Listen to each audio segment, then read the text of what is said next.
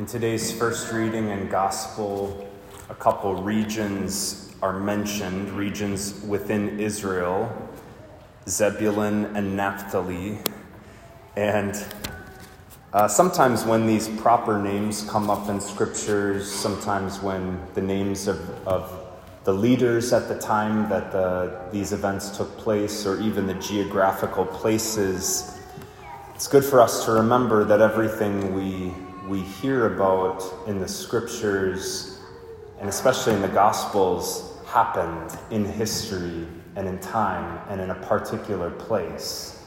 And that history and geography is really essential for us to understand the person and mission of Jesus. That he's not just someone who, who showed up a long, long time ago in a land far away.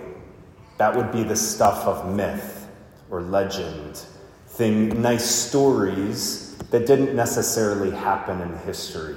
But that's not the gospel. The gospel has to do what happened in time and in space, in a particular place.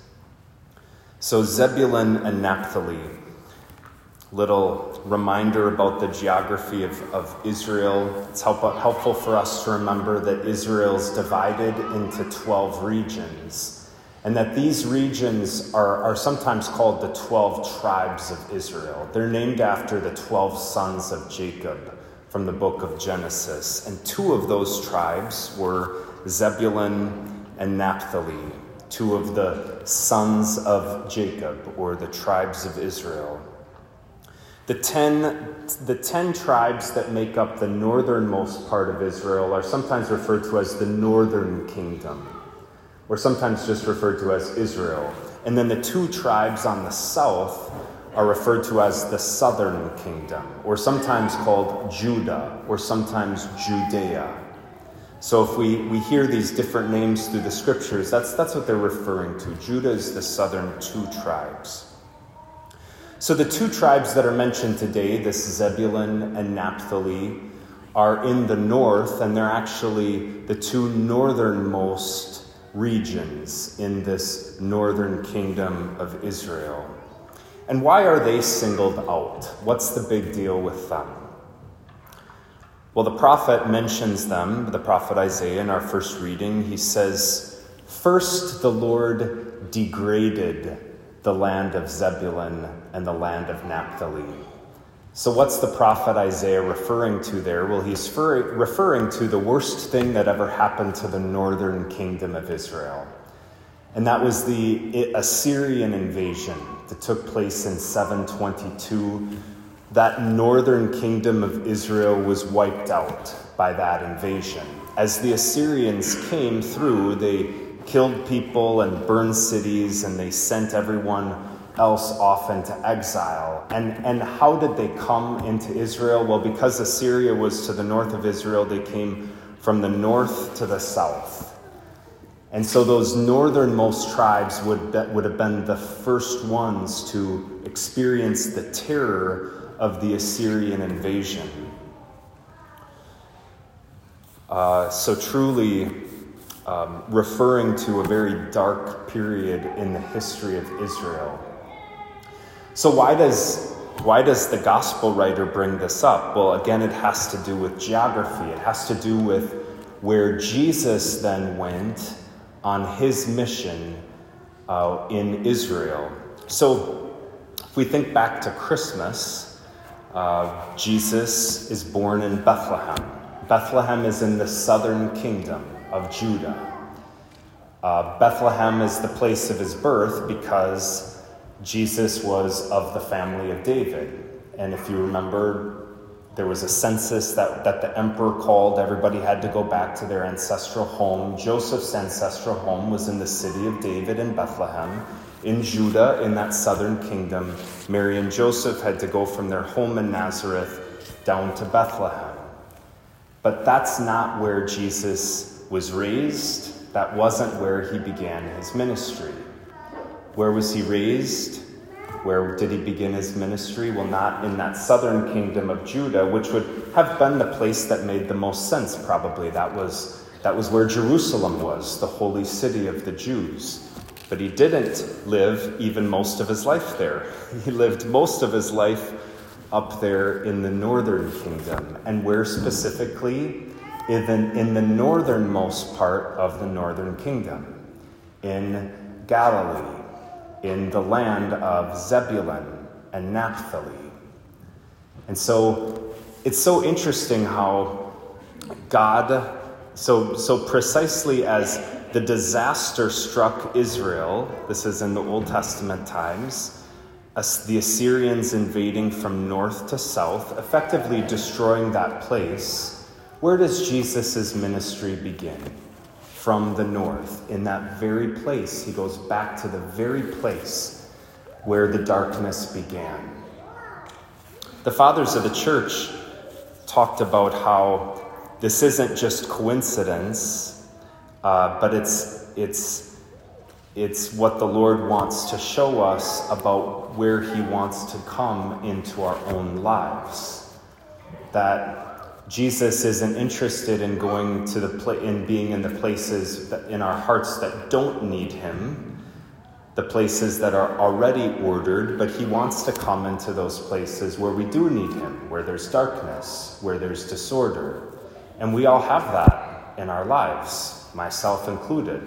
Places in our hearts and souls and lives and histories where there's, there's darkness, and that's exactly the place where the Lord wants to come. Uh, this darkness takes many forms in our lives. Uh, if you've ever dealt with addiction, you know what darkness is like when you're stuck in self destructive tendencies and you can't get out. Or if we're honest with ourselves, our sins serve in the same way. These things that we do that aren't good for us and we know it, and they're not good for our loved ones and we know it, but we're stuck there. Uh, we don't know how to get out of those places of sin in our lives. There can be other places of darkness too, uh, places where we've been wounded in the past or have experienced hurts. And those wounds and hurts then can, can just sit there and continue to be a source of, of loneliness in our life or isolation or shame or self hatred and condemnation. These are all places that even, even for many years we can, we can live with, with this darkness within us. And that's where Jesus wants to show up. And we know that because that's where he showed up uh, when he came to Israel to begin his mission. Uh, this gospel deals with the light and the darkness, and that's what Jesus serves in our, our lives and in our hearts he brings his light into those dark places and, and ends up transforming them through his light. Uh, my f- favorite liturgy of the whole church year shows this symbolically. The Mass starts when it's dark, and when the people get here, they get to a dark church. This is the Mass that happens the night before Easter, the, the Easter Vigil Mass. And then from the back of the church, everything's dark. But from the back of the church, there's a fire that's lit. And from that fire, uh, the paschal candle is lit, this Easter candle right here. And then that Easter candle comes into the back of the church. And it's really, a, it's really an awesome sight. Everything's black except for the single candle that comes in. And, and what does that symbolize? It, it symbolizes Christ, the light, entering into the darkness of the world and the darkness of my life and my heart. And then the candle, that Easter candle, processes down to the very center of the church. And then what happens? Well, the, the servers or the ministers who are assisting, they are carrying smaller tapers. They come in, light their candle from that center candle, which symbolizes Christ, and then they light everybody else's candle. And so by the time the Easter candle reaches the sanctuary here to its holder, the whole church is enveloped in light because every person in the church is holding this taper that's been lit. So, what's the symbolism here? Well, it's that the light of Christ has actually spread. Spread from one person to another. And that's how the darkness of the world is transformed into a place of light. This is what I think is so interesting about our gospel today. Because Matthew, the gospel writer, gives us, reminds us this, of this prophecy that this dark land of northern Israel, the Galilee of the Gentiles, the people who sit in darkness, those who are dwelling in a land overshadowed by death will, will receive the light. That's what the prophet says. That's what Matthew reminds us. And then what's the very next thing that happens in the gospel? Jesus calls his first apostles. He calls Peter, Andrew, James, and John. And he's going to call eight more, 12 of them. Why 12? Well, because the 12 apostles represent the 12 tribes of Israel, who have all been scattered through, through enemy invasion, but now whom Jesus, through the, through the apostles, are going to reunite into one church. And what do those apostles do? Well, they meet Jesus, first of all. And what happens when we meet Jesus?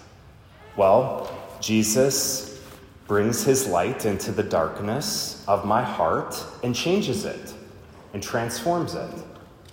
And then, and that's what happened with each of the apostles. And then what do the apostles do? Well, they don't just hang on to that light themselves, but they bring that light to somebody else who's in darkness so that that person's life and heart can be transformed by the light. And then what does that person do? Well, now having received the light, they bring the light to somebody else. And so this is, this is the image of Christ in the church, and it's, it's what's symbolized at that Easter Vigil Mass, is how Christ's light spreads throughout the world. Because he, he gives it to me, and then I give it to somebody else, and then that somebody else gives it to another person. Really good readings for us to think about today. Why? Well, because, I mean, maybe some of us here are, are really mindful of, of the darkness that's, that's within them. And all of us throughout our life will be mindful of this sometimes. That there's a place in my heart where it just feels like God isn't. It's a place of darkness where I need Him. At this Mass today, you can ask Jesus in, from your heart to come to that place, to come to that place of darkness, that place of fear, that place that feels like He isn't. So that's one thing that we're blessed by by this meditation on our readings today. The other thing, though, is that everyone, every one of us knows somebody who's living in the darkness. Every one of us knows someone who who is so afflicted by depression, despair, somebody who's lost hope. Maybe they're stuck in their sins. Maybe something bad happened to them in the past, or they suffered a loss that they just can't get over. And so they live in bitterness or fear or ang- terrible anxiety, far from God. Jesus is the light of the world, and he came to bring that light into our hearts, into the dark places of our hearts where we need Him most. And so that's our job as Christians, having received His light into our, our soul. Now we have to share that light with someone else. And what happens when we do that? The world will be so much brighter because the light spreads. Christ's light from me to you from you to another. So let's ask the Lord today to bring the light into the darkness of our own hearts and to, to help us to see those who dwell in that land of darkness around us, to see those who are in desperate need of the light so that we can bring the light of Christ to them.